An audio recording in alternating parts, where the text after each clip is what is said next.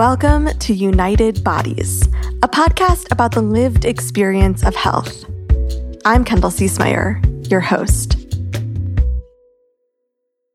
If you listen to a podcast, scroll through Instagram, or read your favorite news site, chances are that you'll run into an ad for a new wellness product that you likely don't need. Preying on our innate fear of our own mortality, the wellness industrial complex is the manifestation of a kind of capitalism, colonization, and white supremacy that promises you that if you buy this green juice, that jade egg, or do this colon cleanse, you too will be saved from illness, disability, or death. You will maintain power and control over yourself and others. If you control your body, all the things it consumes or does, you can actually keep your body from bodying all over you. In an era of rampant public health misinformation and a distrust of institutions, Americans are running towards the wellness industry to save themselves. Multidisciplinary artist and author of Who is Wellness For?, Fariha Róisín, joins me to discuss that exact question. Who is wellness for?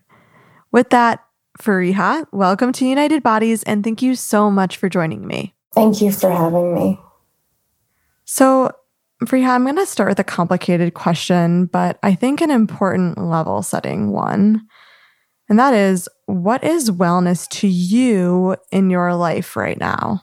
Wellness is something that I, and this is something I grapple with in the book, I need it so much. I need it so badly because I have a chronic illness, because we live in trying times that are, I think, demanding things of our bodies and of our souls in ways that are unnatural. And I think a lot of us are having to sort of readjust and understand who we are in a sort of post-pandemic landscape, whatever that means. But I think that for me, I've just really, whilst writing this book before, and through and after writing this book, I've just sat with the reality of how much I need wellness and how much I need to be well for myself. Mm. And what are the things that bring you wellness right now in your life?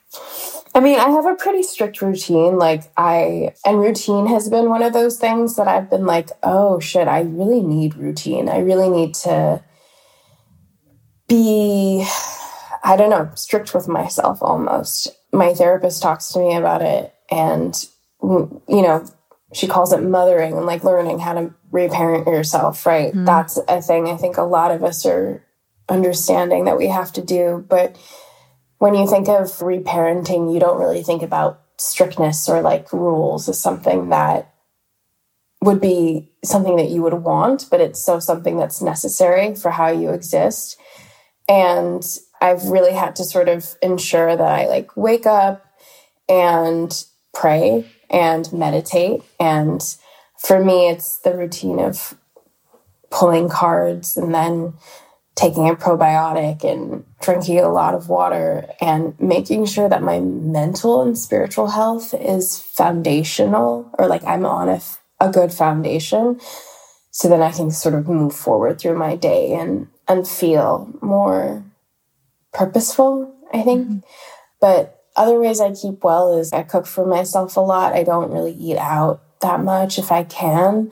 I cook with good ingredients. I cook with organic ingredients. I don't eat sugar. I don't eat wheat. I don't eat all these things that throughout my life I've resented not being able to eat them because mm-hmm. I it wasn't like for aesthetic purposes. I'm celiac, so I can't eat gluten. Even maintaining a certain level of healthy living is actually way more difficult than we understand, especially in a country like America. Like, it's so expensive to take mm-hmm. care of yourself, and it's so expensive to just have a good life. And that, that frustrates me. But yeah, this is how I kind of take care of myself. I resonate so much with what you're saying about routine. I mean, I think my body is so fickle that it feels if I change one little thing or anything is a, just a little different or a little off, or I go too far in one direction or the other, it just everything unravels. I always say I feel like I'm walking a tightrope. And I mm-hmm. think bodies in general like we are when we are babies, we really like routine. Like mm-hmm. bodies work mm-hmm. best on routine. Mm-hmm. Sadly. Um, yeah. It's it's really sad. And it's like, you know, expensive. It's a full-time job. If you have a sensitive body, it's it can really feel like a full-time job to, yeah. to be taking care of it. But I, I asked the question about wellness because I just think it's important to acknowledge that everyone has their own unique definition mm. and that wellness isn't one size fits all mm-hmm. or static. What I need to feel well is probably different than what you need to feel well, and our needs will change. But I do really love that your book so very clearly tells us what wellness isn't. Your book, you say, is a reclamation of wellness from its whitewashing, capitalist colonization. When was the first time that you identified this kind of co-opting, whitewashing, and overly capitalist colonization of wellness? I think for me, it was like eight years ago when I started to sort of think a little bit more deeply about my own survival.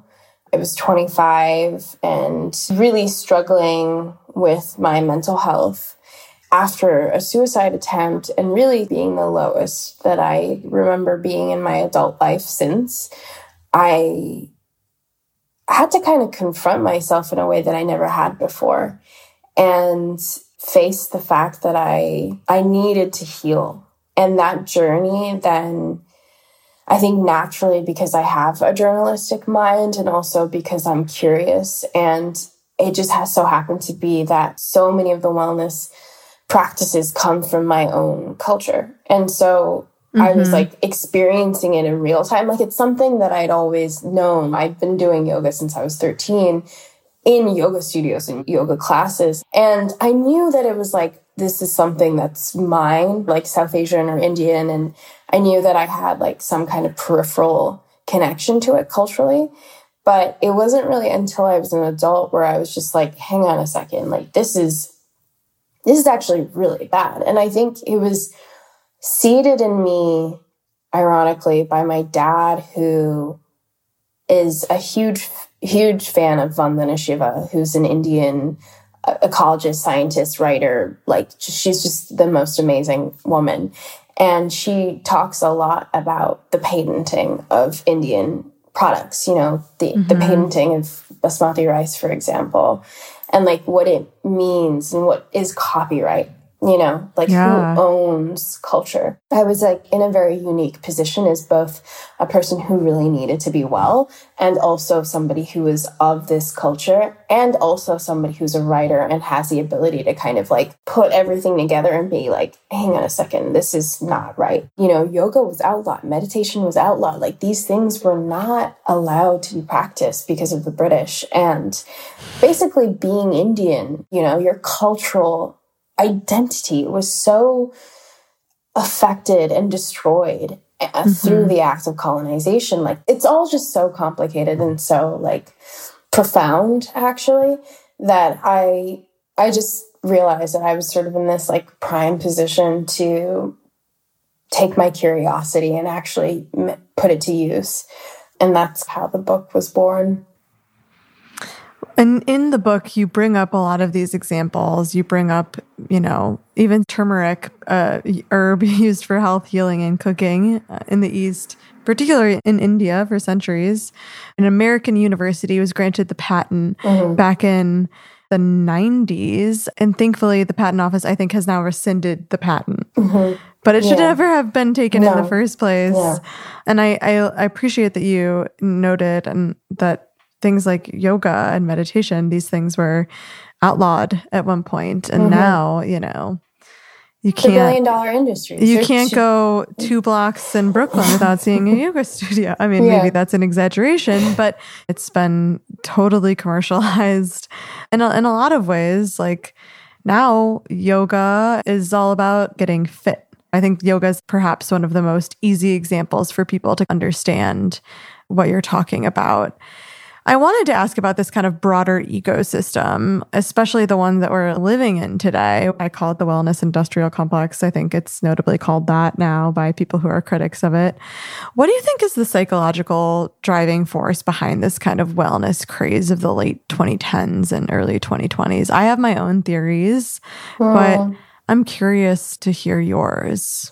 I think it's a continuation of controlling death and controlling the narrative around sort of sickness and illness and, you know, equating that to like weakness as opposed to just sort of understanding that bodies are just bodies and humans are just humans. And, you know, everyone has bought into capitalism so much that they really think that that's the antidote. That's, that's the only sort of worthy Um, thing I, I, in America, it feels. Because if you're well, you could produce more, you can earn more, you can rise to the top. And if mm-hmm. you can't produce, then mm-hmm. you are unworthy. Mm-hmm. What does mm-hmm. your life mean? It's this kind of race to to prove worthiness or fear of unworthiness or lack of value in in our society. That's what it feels like to me. I personally struggle with that a lot too, because I feel very unworthy and I lack value. Like I'm trying to sort of build myself up with, you know, mantras and shit and mm-hmm. tell myself I am. And I, it definitely works, but, and you know, all of the therapy and everything, but I don't, I don't naturally feel like a very worthy person. And I think mm-hmm. that that when you, when you feel unworthy of a good life, you are constantly then in the motions searching, of like, searching, and you have to prove yourself that there has to be, you know, more that you have to do to get, attain the kind of life mm-hmm. that you want. Cause it wasn't given to you and it wasn't given to me. So I think I kind of fell into the trap for sure as well. So I don't think do. that any of yeah. us are immune. Yeah, exactly. I think yeah. it's, I mean, we're swimming in that water. It's really impossible to completely extricate yourself from the the air we breathe every day, yeah. which is yeah. this kind of air that tells us all of these things. Like, it takes a and, lot of work to kind of deprogram yourself from that. And to not, like, tell yourself that you have to suffer. It's so troublesome to me because actual wellness and fake wellness can use very similar practices in entirely mm-hmm. different ways. Mm-hmm. Are there animating questions that you ask yourself in order to, to understand if your pursuits for wellness are out of fear or if they're out of a real care for yourself? How do you kind of make that distinction for yourself, and, and how might other people? Well, I try not to fall prey to advertising. Like that, that's a big one. And big again, one. like I do fall prey. Like I definitely am like, oh, that looks great.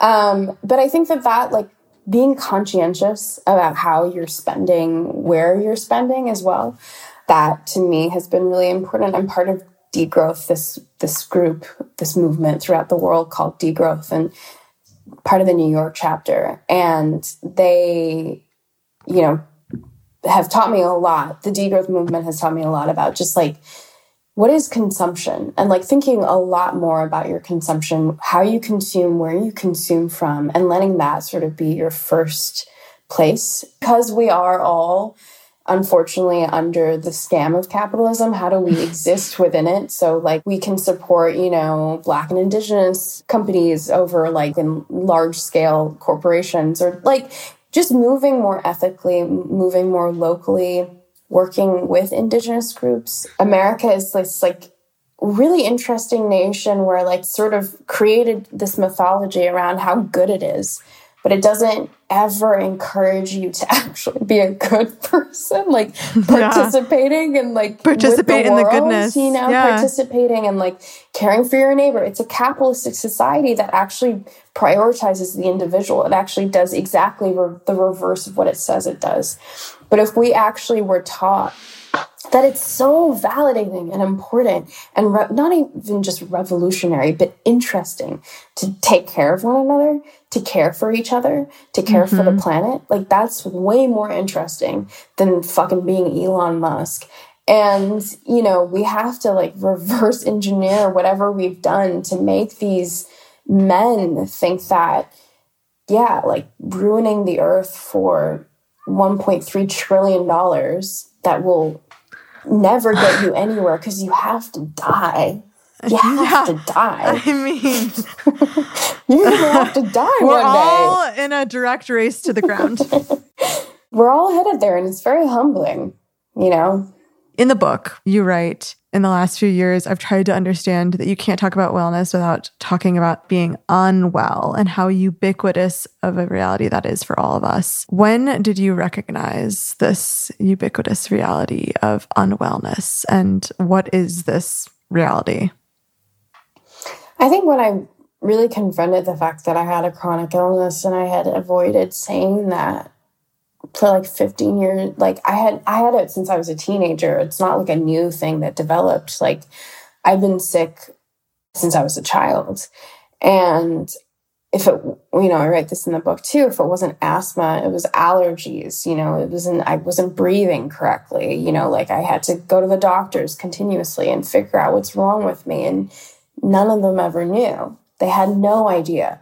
But I was celiac. I couldn't drink milk. I couldn't eat dairy. I couldn't eat sugar. Like I was reactive to everything. And I had to pretend like I was actually really normal. Um, so it made me a very good liar. And so I just had to be like, oh no, like I'm just like you. And, and I think that, yeah, all of that, like learning, trying to become more accountable, being like, well, I want to start telling the truth. Like, what am I not facing? That, that kind of spiral. I was like, this mm. is, I'm not the only one. And like, the more I got into sort of about disability rights and, you know, reading people like Mia Mengus or Adrienne Marie Brown mm-hmm. and, you know, these exceptional thinkers of our mm-hmm. time. And I, you know, I know that maybe like having chronic illness, it doesn't necessarily make me disabled, but I am in a body that but doesn't function. Yeah, yeah. Yeah. I mean, I always say disability is a spectrum, like a lot of other it things. It is a spectrum. And yeah. there's also an identity to be owned if it applies to you, right? If you feel right. it applies to you, that it is yours. Like forty percent of the American population live with a chronic or incurable condition. And whether or not that is disabling to them is of their own business. Exactly. It's of their own business. Yeah. And yeah. they, but they count. They count if, if, if it's, if it's resonant to you, it counts, you know, mm-hmm. you don't have to be disabled enough. That's not a thing. No one's measuring right. you against right. a, you know, a yardstick and saying, no, you don't quite measure, not disabled enough. Yeah. So I think that's important to say, just because, you know, there's also a lot of shame and stigma mm-hmm. around even claiming saying that it. For yourself yeah. and, and, and yeah. claiming it. I mean, it took me until I had to like check a box on a job application to be like, oh no, what do I do? This is a word. I do I? Do scary. I not? Do it's I? So oh my God. Is this going to be used against me? You know, that was like really the first time I ever had to kind of like really confront that definition for myself. But yeah, it's one hundred percent yours to to claim. So I just had to say that because you are the only person who decides whether or not you have a disability. Yeah. I mean, I, de- I absolutely agree with you. I think that trauma is just so interesting because it tells you that you're okay. You, you don't have to put that label on yourself because you're okay. I've been sort of conditioned to sort of tell myself mm. that. In order to claim these things, it's like you have to acknowledge what happened to you. And that's really hard. Yeah. And, you know, for people who it's invisible, we do have a lot of privilege in not having to mm-hmm. like exactly have something that is so apparent to ev- everyone else and therefore immediately marginalizing. But the decision process, I mean, it's interesting. I've talked to so many people who have visible disabilities and they themselves convince themselves that they mm-hmm. didn't have a disability, even though that's entirely how they were meeting the world and entirely mm-hmm. how they were moving through the world because they were coming up against so many physical mm-hmm. barriers. It's a really tenuous identity mm-hmm. question. I don't think mm-hmm. gets discussed enough. I think it gets discussed in the community and not really externally for people who might, it might apply to, but they just don't really realize it or yeah. have access to it. I want to pick up on something that you mentioned. You know, you said that trauma is a force that shapes a lot of different things, but how you think about if you're okay or not okay and and all of that. You write specifically in the book about your reconciliation of childhood abuse. which I found to be so generous and so beautiful and so meaningful. Why was this acknowledgement so important to you to fulfill the book's purpose and mission for both yourself and other people who might be reading it? Because in the years since I realized that I was a child sexual abuse survivor, my entire life has been revealed. It's just unraveled. Everything makes sense. Everything is clarifying. Everything has a origin story. Everything has now a place in my own map, in my own understanding of my body. Like, I don't reject myself anymore because I understand where this pain comes from. It has a lot of physical manifestations. It has a lot of physical manifestations. It has a lot of mental manifestations. It has a lot of, you know, for me, this thing that I've been contending with, worthlessness, understanding like what is rooted in that, like where does that come from? And that's really what I think a lot of my work is trying to understand. Like, I look normal, I look I'm like I'm fine, I'm probably, a lot of people read me as quite successful, and yet like at the core of who I am, it's not like because I'm weak, it's because I literally was groomed, I think this is a correct way to use this word, groomed to believe mm-hmm. that I was worthless mm-hmm. by somebody who was supposed to tell me otherwise, somebody who was supposed to love me, somebody who was supposed to be there for me no matter what. The person who birthed me did this to me. It doesn't make any sense in my brain. Mm-hmm. It doesn't make sense, any sense in my body. So that's why I contend with worthlessness. And just understanding that, like just being able to be like, oh my God, like I make sense as a person, mm-hmm. you know, like I was turning against myself so much, feeling like you've done all this stuff. Like, why isn't this enough? Like, why don't you feel good about yourself? And, you know, I think it was really after understanding that I was a child sexual abuse survivor and having those memories come back and then giving myself a lot of time to be alone and not be in any kind of relationship with anybody, like really just sort of allowing myself to kind of clear and come back to a place of oneness and truth with myself and what was like my body. Like that has been such an extraordinary experience. And like that needed to come out into the book. Like it wasn't even a choice that I think I made. I was just in the process mm-hmm. of writing and it came out. The only thing that made sense was for me to be completely jarringly honest about my mm-hmm. own experience, because it is such a reflection of all of the things that I'm talking about in the book as well. It's like why I need wellness, why we all need wellness, why this, this is a universal right. It shouldn't be costly. It shouldn't, it shouldn't be affordable. It should be accessible to anybody who needs it, because this is what some of us are contending with. Right. And that was really it. It was really apparent to me while reading the book that, I mean, it's just like you compare the weight of what you've been through and you share and you write about and the, the like desire and yearning and attempt at wellness and creating wellness for yourself with the complete kind of materialistic, just shallow industry that I think people associate with wellness. And it is just, it's just jaw-dropping. They are on two different entire planes. They are not meeting each other. They, it is not the same thing at all. And that was so im- clear to me that, oh, this is real wellness. Mm. You're defining real wellness for us when we don't have a good operating definition mm-hmm. and culture of, of mm-hmm. what that actually looks like. I have to say, you know, as a victim survivor of child sexual abuse myself, I did not realize that that was your story until reading the book, even after, you know, following your work for some time. It was so acknowledging and so resonant. You said in the book that being a child sexual abuse survivor is a warrior's job and the personal costs are endless. And I have to say, I had to put the book down. I really, I felt that line so deeply. This is definitely the most humbling thing I've ever dealt with. Did you think about survivors, other survivors, when you were writing this book? Was it an intentional message to us? So often we operate in just complete hiding, right? There are so few resources, I think, out in the open for us to even turn to.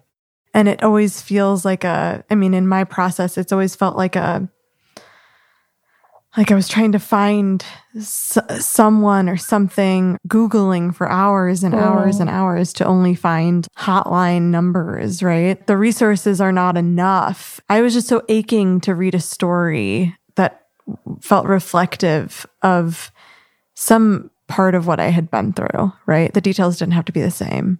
So reading your book was so meaningful to me. And I guess I'm wondering, in the process of writing it, I can imagine it was so hard to write. And I'm wondering if you thought of people like me reading it. Yeah. um, meeting other child sexual abuse survivors has changed my life.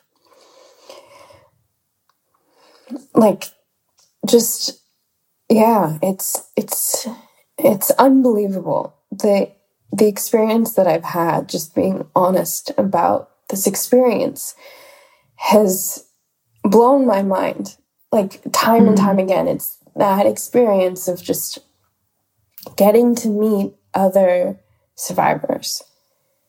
I was in Indonesia last year for the Ubud Book Festival, and I was in a in a panel. It was my final panel that I did. And for whatever reason, I guess I was, it was a panel about memoir. And um, most people in the audience, I would say, didn't know who I was, probably had no idea. And um, they were just there because they were at the festival. And um, I started talking about my own experience. And twenty people after the panel ended were lined up waiting to talk to me. And I had never seen anything like that before, because it wasn't people who knew who I was. They just wanted mm-hmm. to talk to me about mm-hmm. what had happened to me and share that it had also happened to them. Wow. It was unbelievable. And most of them were crying. They just wanted to hold my hand and just tell me, thank you. Mm. Like, you know, that... You know, one person was like, I've never, ever in my life told anyone. This mm-hmm. is the first person that I'm, you're the first person that I'm telling. Wow. You know, just like bawling. Um, and I think moments like that, because I was telling you earlier that I had a really difficult experience also just putting the book out into the mm-hmm. world, just psychologically and spiritually, and I felt very deflated. I, I think I had postpartum depression, just really sunk pretty low.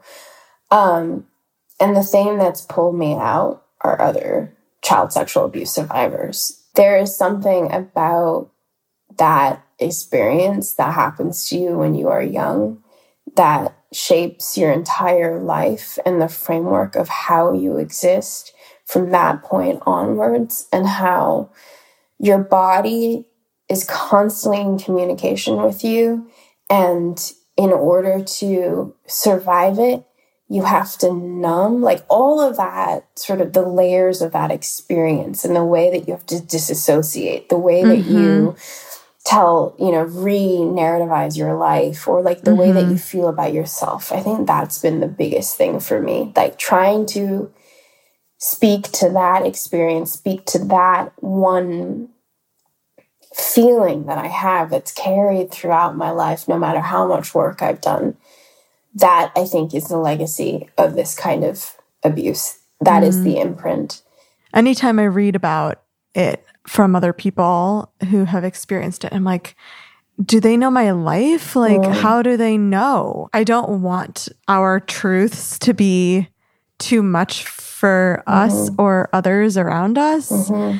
it's explicitly important because it is hard. Mm-hmm. And, you know, me saying, oh, I had to put it down a couple of times is only because I connected so deeply with it mm. and because I felt it so strongly, not because it was too much for me. It wasn't a side conversation. It was like from which everything mm-hmm. stemmed. Because it is, right? It is. It is yeah. it, to those who have experienced it for sure. And and so, yeah, it was just, it was such, it's such a gift. It's such a gift. Thank you so much. The reason I get emotional is because I I love us and I I want us to feel good in ourselves mm-hmm. and to love us. Mm-hmm. And I am sad that many of us don't, and we have no ability to understand or learn how to. And I, I hope that this book is a roadmap for somebody to understand mm-hmm. that you can you can move through this. You could. It doesn't have to be everything, and it doesn't have to be the all-defining thing, but it has the power to completely liberate you in a way mm-hmm. that you could never understand. By by be, by hiding from it, you're not winning. Mm-hmm. You're not actually saving yourself. Yeah. You are hurting yourself even more than the original experience. And, and this is what I've learned. Yeah. And I think the only way out is through. Yeah. You said in the book, healing is fucking excruciating. And I like yeah. highlighted, underlined, underlined, starred, exclamation. I was like, if that ain't the truth, like that is, it's, uh, that is so real, but also so worth it. I mean, you know, I think it's the most worthy I, thing. It's the most worthy thing. I want to ask you this because I don't want to have this conversation and not leave people who might be listening to this, for whom this, you know, experience also applies to them, without some some things that help, right? What are other things that have helped you find wellness in the reconciliation process? Which I think, you know, in my experience, that that that process was, you know, about two years, and it was just absolutely all-consuming. Um, so I just want to give people who might be in that process some thoughts. Do you have any? Oh my God. Yeah. Being gentle with your child self, like learning how to have love for your child self, like having a relationship to your child self is extraordinary. And that can be a place that then you learn through your own guidance, because you're in communication with yourself. Then you begin to learn, what do you want to look at? What is around you? And what is there? What is the truth? Oh, I finally know myself. I finally mm. know what happened. Even if yeah. I don't also know all of the details, because it's blurry, memory is shitty, whatever. All of those mm-hmm. things are complicated, but I know, right. I know actually. I'm acknowledging it to myself. I'm acknowledging it to my therapist. Getting trauma therapy, I get it once a week. You know, even things with like massage, like working with a body worker every week, I still do it because I'm in chronic pain so much of the time. Like it really helps me be back into my body mm. and like learning that that is, there's, you know, earlier you asked about the fine line between sort of self-care or like real wellness and not wellness. Yeah. And I think knowing what your body needs in terms of acupuncture, massage, you know, like craniosacral therapy, there's all these alternative methodologies that people are using, chiropractor, Reiki, what works for you? What do mm-hmm. you actually have a true resonant relationship with? Yeah. You know, what is cultural? What is like actually genuine? And finally, I feel like kind of getting into a balance of like understanding my own rhythms, not rejecting my body when it's, you know, reacts to certain things, not rejecting my own emotions or my own memory, my own past, the, the ways in which I shut down, you know, the ways mm-hmm. in which I actually can't navigate the world like a normal person anymore. I, I kind of refuse to.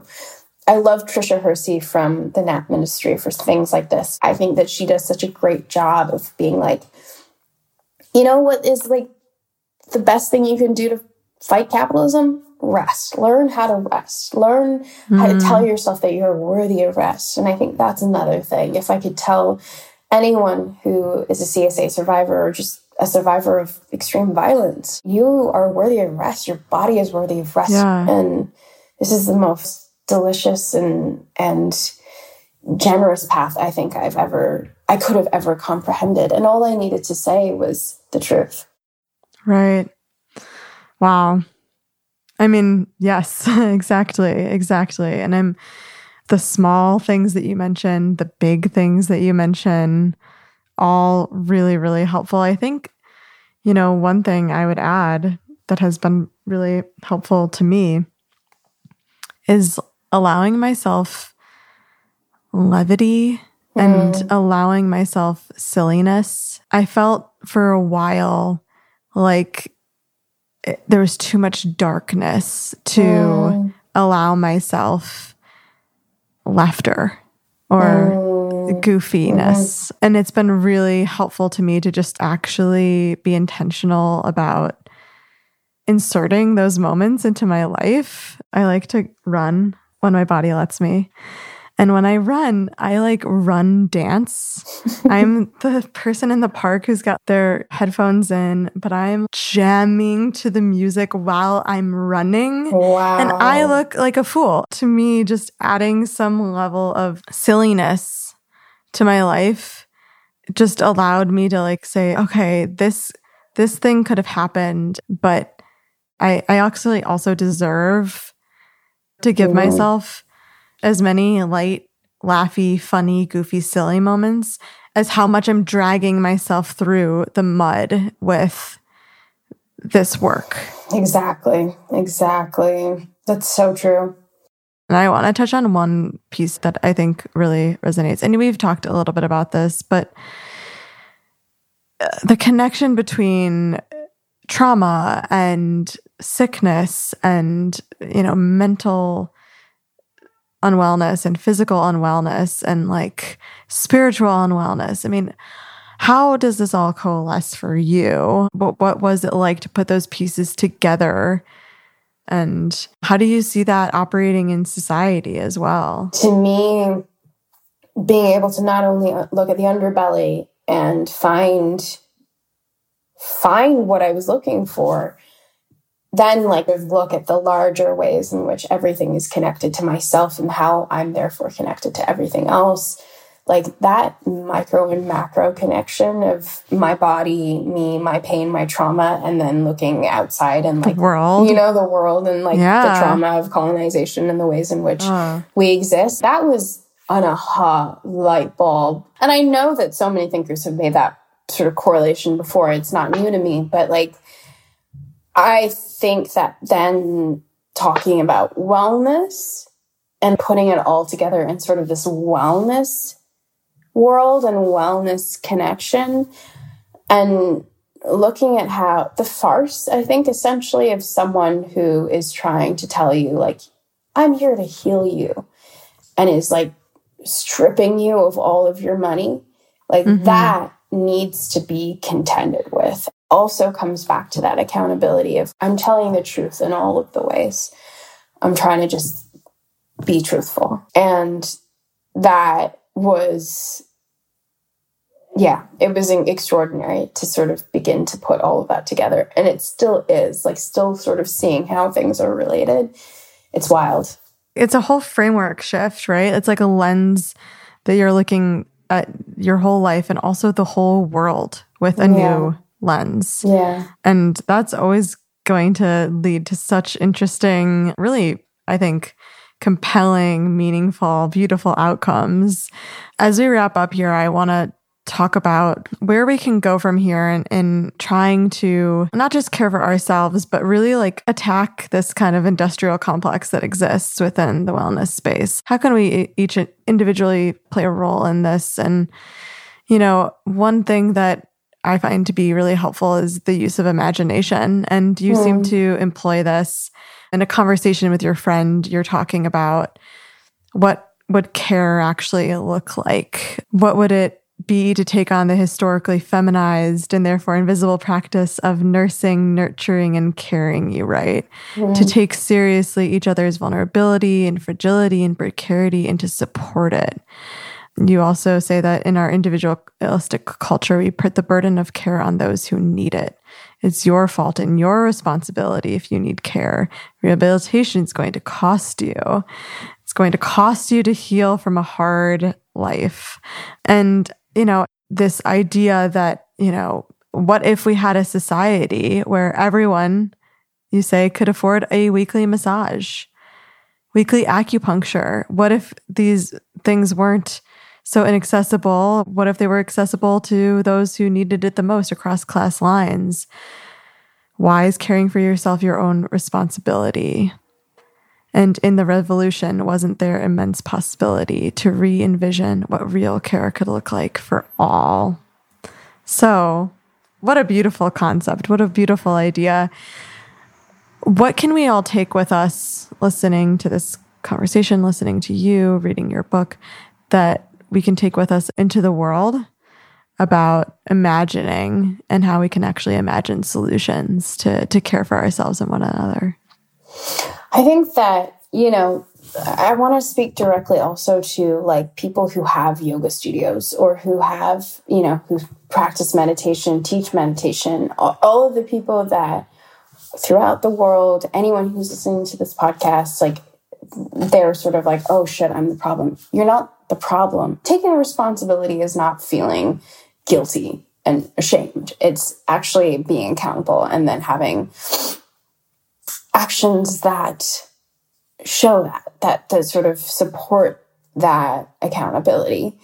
And so I'm, I think people who are actually working in wellness have a really profound um, opportunity to be in right relationship with the land, with people, with Indian people. And also, you know, for all of us living in America, like having to figure out how can I give back and also be in service, and how mm-hmm. those things don't have to also look at look, look the way that they are for other people. I have to learn how to be in service. Mm-hmm. And I think it is like the goal of wellness, right? What yeah. is wellness for if, if it's not for everyone? Yeah. And in living out a bigger purpose, a purpose for right. everyone right. around you. Right. Right. right. Right. That is what it means to be well. It, it isn't to, to, to find a way to be fitter in your body. That's not how you're well. And honestly, it's so hard to be well that like, it wouldn't be, I mean, if it weren't for that beautiful purpose, like it wouldn't be worth it. It just quite yeah. honestly wouldn't. Yeah. It really wouldn't. You know, we are extremely disassociated as a people. We're not connected and we are not speaking to one another. And we feel extremely, I think, just alone. And a way to combat that, instead of drinking or, you know, doing drugs or doing all the things that you, you feel like you've been conditioned to sort of hide yourself, one of the greatest things that I've learned is to be in service. Like mm. when you are in pain, to sort of move through it and yeah. be like, there is a way for me to show up for other people that doesn't have to be about me right now. And obviously you don't want to hide away from yourself, but you can find a way to funnel and, and sublimate all of that angst, all that anger, all of that disappointment into something else, and learn yeah. that being close and connection and, and finding a real human connection is like the only salve in this dark ass world. And I think that if we mass, mass did this, and Robin Wall Kimmerer writes about this a, a lot. She's like, you know, okay, sure, we don't live in interdependent societies, but we could. Capitalism is two hundred years old. Interdependent societies, societies that work together, that were in conversation, in community together, you know, those were cultures that pre-exist capitalism and colonialism, and they existed for thousands of years, including all of the nations that lived in this this large nation. You know, mm-hmm. like they, those were nations built on sacred reciprocity, on the understanding of like, you give, I give. This is not a weakness to mm-hmm. give more. It's actually not. is actually a deeply powerful thing that if you were given that, if you were given more money, if you were given privilege, it is an, an act of God to, to give more to people. That should be something that we value in society. So it's like reframing what it means to be rich. What it means like, to be well, if you will. What it means to be well. Yeah, exactly. I could stay talking to you forever. I so deeply appreciate who you are and your work. And yeah, I'm just, I'm so excited to know you. Honestly, thank you for sharing your time with me today. Thank you so much, Kendall. This was really, really beautiful. Thank you so much for listening. You can subscribe to United Bodies wherever you get your podcasts. If you enjoyed this episode, it would be so helpful to us if you would rate and review the show. That helps more people like you find us. We'll be back next week with more. United Bodies is a Miz Magazine and Miz Studios production. The show is created and produced by me, Kendall Ciesemier. Michelle Goodwin is our executive producer.